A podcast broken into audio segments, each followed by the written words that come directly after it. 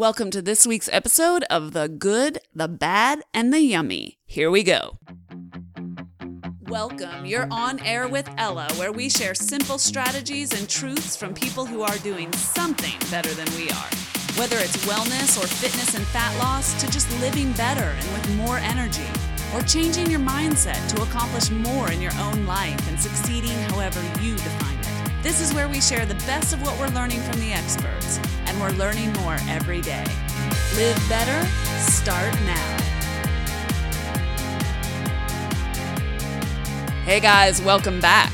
Yep, that's right. It's this week's The Good, the Bad, and the Yummy, where I share one thing I'm loving, one thing I'm not, and then a stupid, easy, clean eating recipe. The recipe's not stupid, it's stupid easy. That's how I roll. Okay, this week's The Good. I want to talk about thermography. It is a procedure that I've talked about before, and I'll link to that if you don't know what I'm talking about. But I want to talk to you a little bit more about it because it's that time of year for me where I am going back to do my annual thermography appointment. Okay, what does that mean? So, thermography is non invasive, it's an imaging procedure, and it illustrates heat patterns in the body. So, the end result when you have thermography done is a picture of the body, a heat map where the cool parts of the body are cool and the hot parts of the body are hot. And they actually cool your body down right before they take what essentially is a photograph with their special camera, but that's what it is. That's all your experience is. So they cool your body way, way down. And then when they take the thermal image, the spots that are hot show up in stark contrast to the rest of the body. So I've had this done. I've had my head thermal imaged and I saw a hot spot where I had a root canal. Again, that's the context in which we talked about this previously. So I'll share that episode with you. But my root canal spot showed up as a flaming hot spot in my mouth. And that's how I knew I had to have something done So that was fabulous. It's also used to diagnose other ailments and other injuries, but I want to talk to you about thermography as a tool to add to your personal wellness kit if you happen to have breasts or if you have boobs in your life that you care about. So this is for everybody. All right, more details on what thermography is. It's the science of taking images of the thermal energy of your body and using that information to reveal or detect abnormalities like I spoke about. So, the theory behind thermal imaging, which is also sometimes called digital infrared thermal imaging, is that normal and abnormal tissues have very different heat signatures. So, a thermal image, when it's read by someone who knows what they're doing, all right, it might reveal the infrared evidence of a potential or an actual health issue that may not yet be detectable. Those are the magic words that may not yet be detectable by other means, such as X ray, CAT scan, or MRI. Okay, so some people say, oh, you do thermography instead of a mammogram um, in this case, and I actually do thermography just far more often than I do mammograms. But today's show is not about mammograms. Um, I just want to share with you that this technology exists, that it's non invasive, that it's non radiating, and it's just as simple as having your body cooled down, having an image taken, and then looking for abnormalities. So, one way this can be really, really helpful if you do it consistently, for example, I do it annually, as I said, it can track changes. So once you have a baseline thermal reading, the subsequent thermograms will reveal temperature deviations over time. So that actually can help you see what might be changing or not. So when I went, and this is not medical information that I'm about to share with you, this is a lay person's reciting of her own experience. So do not, I'm not quoting my physician here or the thermographer. But when I I went, they were telling me that when tumors form in the breast, you know, they can't live unless they have a blood source. And so they look for veins growing and developing into your breast that are sometimes indicators that a tumor is present or starting to form. And especially if you're tracking these images over time, you can see vein activity. Now, Without going into an abundance of detail, because you know I keep these episodes short, I'll tell you that there has been a link by some researchers between root canals and breast tumors. And so that actually is how I learned of thermography. It all came through my dental health journey. And I went and found that hot spot because of my root canal, and I had some vascular activity forming. When I got the hot spot cleaned out and treated, and it's never fixed once you have a root canal, it's never fixed fixed. But when I had that hot spot treated, then the next time I went back a year later for my thermography appointment, the vascular activity had greatly receded. So I had far less vascular activity developing toward my left boob. That was crazy powerful testimony to me. That was my own experience, but it was such an easy, easy experience. And I just don't think that people know that this exists. And the fact that I had it in my market means it's probably in so many other markets that people just aren't aware of. In fact, when I was doing my research to share this with you guys, studies show that an abnormal infrared image is one of the most important indicators of high risk for developing breast cancer.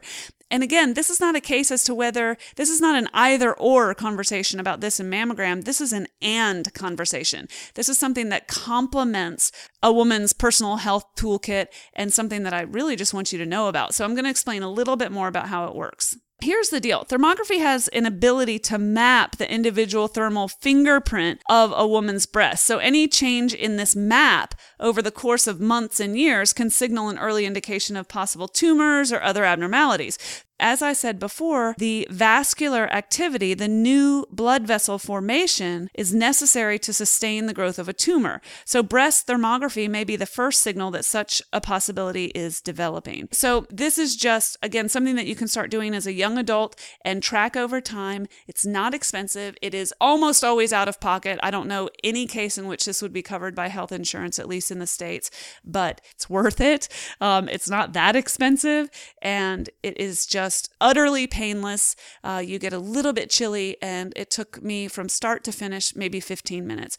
As always, I'm not going to create a lengthy episode on this topic alone. That's not what the good, the bad, and the yummy is all about. But you know that if this has piqued your interest, you can just click on the show notes right there, open the full show description, and click on the show notes right there. And I will link you to studies and to details, and you can look into this more on your own. Let's talk about this week's bad. We're talking about Splenda, you know, the little yellow packets, and I'm probably not supposed to mention them by name since I'm about to nail them, but it's called Splenda. Splenda. It's called Splenda. I'm not afraid. Nothing but the facts here. These little yellow packets that are supposedly better than sugar, uh, they're supposed to be natural. They're marketed as more natural. Uh, no. Well, Splenda is actually just a commercial name. It's a brand that was made up, and it's a commercial name for a chemical called sucralose. And the manufacturers that advertise Splenda and market it, they they basically are marketing it as being more quote natural than other sweeteners. You know, when it's compared to aspartame, for example, it's a little bit misleading, okay, because it, it started out uh, as something relatively natural. It came from sugar, actually. Sucralose is produced it's complicated, but the short version is it's chlorinated sugar. It's a chlorocarbon. It's a chemically altered molecule. The end result is the chemical sucralose. Now, sucralose was actually discovered by UK scientists, UK researchers in the 70s as they were trying to develop a pesticide. Now, you may have heard this. This is not folklore, this is actually true. For some reason or another, somebody discovered that it was really, really sweet to taste. Now, what they were doing taste testing the pesticide, whether that happened on purpose or by accident, I do not know. However, somebody uh, discovered, in fact, that it was very, very sweet and thus eventually sucralose was born as an artificial sweetener. Now, the reason this story came up is because I had read that you can use it as a pesticide. And I have a family member who shall not be named who has Splenda every single day. And when they come to my house, said person brings packets of Splenda because for some reason they're aware that they will not find this in my house. so they do this every time they come. And now I have like this complete survivalist storage of Splenda in my home. Which is misleading at best when people come over. Whatever, it's there. So I it's springtime as I record this, and the ants have come marching in. So it is all nasty up in my kitchen when I leave all my doors open, I leave my windows open, and I love it. Wouldn't change it for the world, but the ants just come marching in and they love it. They're like, it's spring, let's go eat at Ella's house. And so I took some packets of Splenda and I lined the seam of the door and the wall and the little place where they're climbing up to my counter. And about two days later, no more ants. I don't want to focus on what happens to the ants, but they aren't here anymore. So the Splenda was a very, very effective pesticide for me. and I had heard that before, but I didn't know if it was true. It's true. It works really, really well. So don't go buy any because we don't need to support the Splenda habit. But should you pick up a packet from your local coffee shop, I'm sure that nobody will mind. All right. So what's my beef with Splenda? Okay. All right just like I said before, I won't go deep, deep, deep into the science. I will just provide links for those of you who care. So I'm going to give you the Cliff Notes version. That is to say that sucralose accumulates very slowly and with habitual use. So a dose here or there, you know, a quest bar here and there is not going to sink the ship. But if you consume Splenda, you know, the same diet drink, the same uh, protein bar that you think is healthy, the same ice cream, the same source of Splenda or many sources of Splenda or sucralose over time, it accumulates in the body. So one study showed that with moderate consumption, 96.7 of sucralose leaves your body. Now, I'm not super thrilled about the 3.3% that stays, but 96.7 of it leaves your body. But when you consume it frequently, the percentage falls to below 93%. So that means more than 7% stays in your body. That means that chlorine, this chlorinated sugar, chlorine is being stored in other areas of your body. You know, it doesn't just vanish. So if it either leaves the body or it stays in your body, and, it, and when it stays in your body, it's being stored in areas of your body, which at some level is creating toxicity in the body. So, a lot of people say, well, if it's so dangerous, then why is it okay to sell it? And why is the FDA okay with it? Well, don't even get me started. but the FDA approves a lot of things that are later pulled off the market, including artificial sweeteners, but also they approve a lot of things. And the people who manufacture these things invest a great deal in studies to prove that they are safe. All right. Now, I'm not going to get into a big, huge debate here. I just want to share with you what some studies say. Some people argue that sucralose causes damage to the liver and kidneys when it's allowed to build up. Some claim that it contributes to an addiction for overly sweet foods and drinks. In fact, that it does the exact opposite of what it's meant to do as an artificial sweetener. Others say that it is linked to leukemia in mice studies, and the FDA says you can't use mice as an effective determinant as to whether Splenda is dangerous or not because mice and humans are very different. Well, that's brilliant. It's there's some there's some truth in that. But what's hilarious is the FDA points to over 100 studies that claim sucralose is safe. Guess what those studies used? That's right the same mice, well, different mice, but mice. I could go on. Human and rodent studies demonstrate that sucralose may alter glucose, insulin, and peptide 1 levels. That means it can mess with all kinds of systems, but bottom line, and the one that we care about a lot, frankly, is that it can actually create weight gain instead of contributing in the way that it's marketed to contribute to weight loss. Finally, the last study I want to share with you, or the last little factoid I want to share with you, is that about 10 years ago, Duke University found that Splenda alters the intestinal flora because it destroys beneficial bacteria. And a lot of people report improved gut health when they go off of Splenda. All right, I'll link to these studies, including one done by the Mayo Clinic, and I'll link to other articles about Splenda that actually cite the facts instead of just internet hysteria.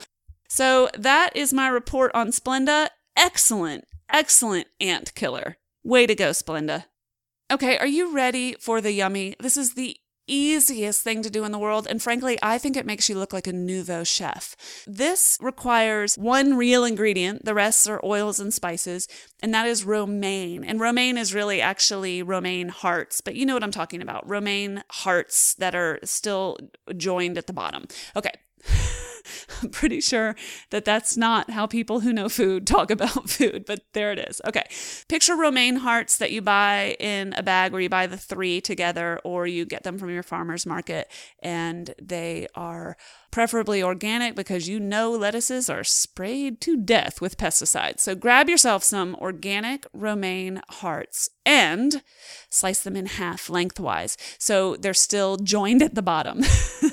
all right, I'm about to get really technical, so buckle up. All right, that's all you need. So wash that stuff, pat it dry, whatever. That is about the amount of labor that goes into this dish. We're gonna grill that romaine, and it is so good. I was so surprised by this. So I'm gonna tell you the slightly fancier version, which takes about three minutes, and then I'm going to tell you the real life version, which takes about 30 seconds.